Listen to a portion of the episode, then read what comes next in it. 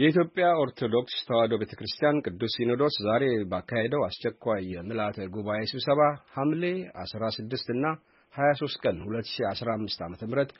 በትግራይ ክልል በርዕሰ አድባራት ወገዳማት አክሱም ጽዮን ቤተ ክርስቲያን በአራት ሊቃነ ጳጳሳት የተፈጸመውን የኤጲስቆጶሳት ሹመት አውግዟል። አስማማው አየነው በዚህ ጉዳይ ላይ አጭር ዘገባ አለው። የኢትዮጵያ ኦርቶዶክስ ተዋሕዶ ቤተ ክርስቲያን ቅዱስ ሲኖዶስ ዛሬ ረቡዕ ሐምሌ 26 ቀን 2015 ዓ.ም ባካሄደው የምልአተ ጉባኤ አስቸኳይ ስብሰባ በትግራይ ክልል አክሱም ከተማ ተፈጽሟል ባለው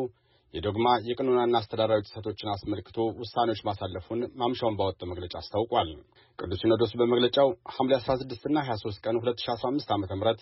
በትግራይ ክልል በማዕከላዊ ዞን አክሱም ሀገረ ስብከት በርዕሰ አድባራት ወገዳማት አክሱም ጽዮን ማርያም ቤተ ክርስቲያን ውስጥ በክልሉ በሚገኙ አራት ሊቃነ ጳጳሳት አማካኝነት የሲኖዶሳዊና ሕገወጥ የቀኖና ቤተ ክርስቲያን ጥሰት በመፈጸም አስር መነኮሳትን በእጩነት በመምረጥ ለዘጠኙ ሕገወጥ የኤጲስቆጶሳት ሲመት ተፈጽሟል ብሏል። መንበረ ሰላማ በሚል የተቋቋመው ክልላዊ ቤተ ክህነት ሕገወጥ እንደሆነ የገለጸው የቅዱስ ሲኖዶስ መግለጫም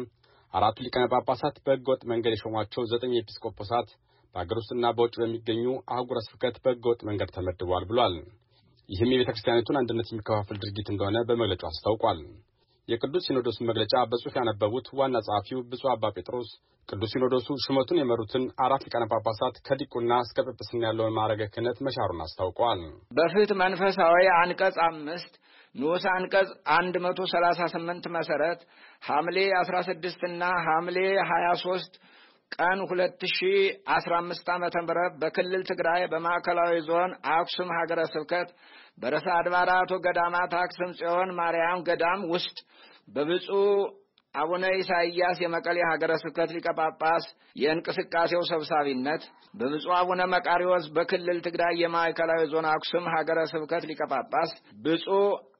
አቡነ መርሐ ክርስቶስ የአዴግራት ሀገረ ስብከት ሊቀ ጳጳስ ብፁዕ አቡነ ጴጥሮስ የሽሬ እንዳ ስላሴ ሀገረ ስብከት ሊቀ ጳጳስ የቤተ ክርስቲያን ቀኖና በመጣስ ባልተሰጣቸው ስልጣን ዘጠኝ ኤጲስቆጶሳትን ሹመናል፣ ሲኖዶስም አቋቁመናል በማለት በተለያዩ ሚዲያዎች በሰጡት መግለጫና በክልሉ መንግስት ሚዲያ በተላለፈው የቀጥታ ስርጭት የተረጋገጠ በመሆኑ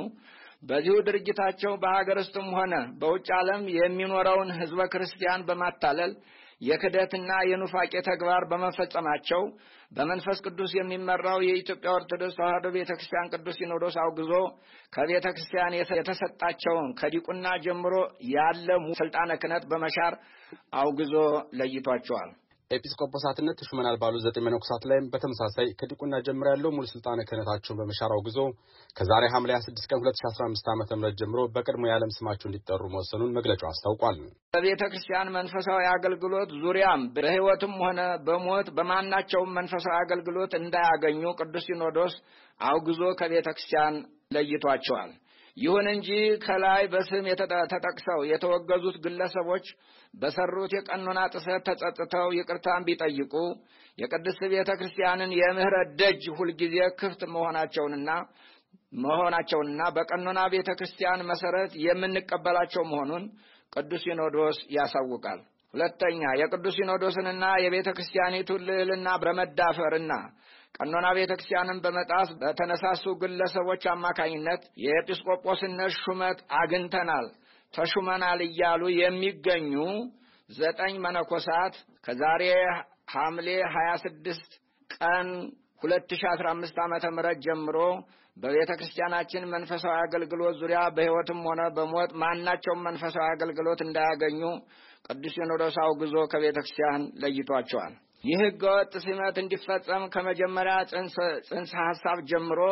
መሪ ተዋናይ ቀስቃሽ በመሆን የኢትዮጵያን ኤልዛቤል በማለትና ስሟን የሚጠራ የተረገመ ይሁን በማለት እንዲሁም ከኢትዮጵያ ኦርቶዶክስ ተዋሕዶ ቤተ ክርስቲያን ጋር የዶግማ ልዩነት አለን በማለት የኑፋቄ ትምህርት በተለያየ መገናኛ ብዙኃን የተናገሩትና በሕገ ወጥ ሲመቱም ላይ በእጩነት ተመርጠው በሂደት ላይ ያሉት አባ ሰረቀ ብርሃን ወልደ ሳሙኤልና ሂደቱን በዋና አስፈጻሚነት በመምራትና መግለጫ በመስጠት ላይ ያሉት መምህር ተስፋዬ ሀደራ ከዛሬ ሐምሌ 26 2015 ዓመተ ምህረት ጀምሮ በቅዱስ ሲኖዶስ ምልዓተ ጉባኤ ተወግዘው ከቤተ ክርስቲያን ተለይተዋል። ከላይ በስም ተጠቅሰው የተወገዙት ግለሰቦች በሰሩት የቀኖና ጥሰት ተጸጽተው ይቅርታን ቢጠይቁ የቅድስት ቤተ ክርስቲያን የምህረት ደጆች ሁልጊዜ ክፍት መሆናቸውንና በቀኖና ቤተ ክርስቲያን መሰረት የምንቀበላቸው መሆኑን ቅዱስ ሲኖዶስ ያሳውቃል። መንበረ ሰላማ ስለሚባለው ስያሜም በቅድስት ኦርቶዶክሳዊ ተዋሕዶ ቤተ ክርስቲያን ትውፊትም ሆነ በቀደምት አብያተ ክርስቲያናት ትውፊት የማይታወቅ ሃይማኖታዊ መሰረት የሌለው ከቁነና የወጣ አስተዳደራዊ መዋቅርን የሚያዛባ በመሆኑ ተቀባይነት የለውም ሲል ቅዱስ ሲኖዶሱ ውሳኔውን አስታውቋል።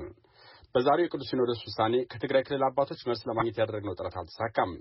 ሆኖም ባለፈው ሳምንት በአክሱም የተፈጸመውን የኤጲስቆጶሳትን ሹመት አስመልክቶ ለአሜሪካ ድምፅ ማብራሪያ የሰጡት በክልሉ የተቋቋመው መንበር ሰላማ ከፍተኛ ቤተ ክህነት ጸሐፊ መጋቤ ብርሃናት ተስፋዬ ሀድራ በቤተ ክርስቲያኒቷ ሕግ መሰረት በችግር ጊዜ ሁለት ወይም ሶስት ጳጳሳት ሌሎች ኤጲስቆጶሳትን ይሾማሉ ይላል። ትግራይ ደግሞ በአሁኑ ጊዜ ችግር ውስጥ ስለምትገኝ ሕዝቡ ተጨማሪ አባት ስለሚያስፈልገው በቀኖናው መሰረት ሾመናል ሲሉ ተናግረዋል። የኢትዮጵያ ኦርቶዶክስ ቤተ ክርስቲያን አባቶች በችግር ጊዜ አባት እንዲሆኑን ከጎናችን እንዲቆሙ በተደጋጋሚ ጠይቀናቸው ክደውናል ያሉት ጸሐፊው በአሁኑ ጊዜ ከእነርሱ ተለያይተናል፣ ሕጋዊም ሕገ ወጥም ሊሉን አይችሉም በማለት መግለጻቸውም ይታወሳል።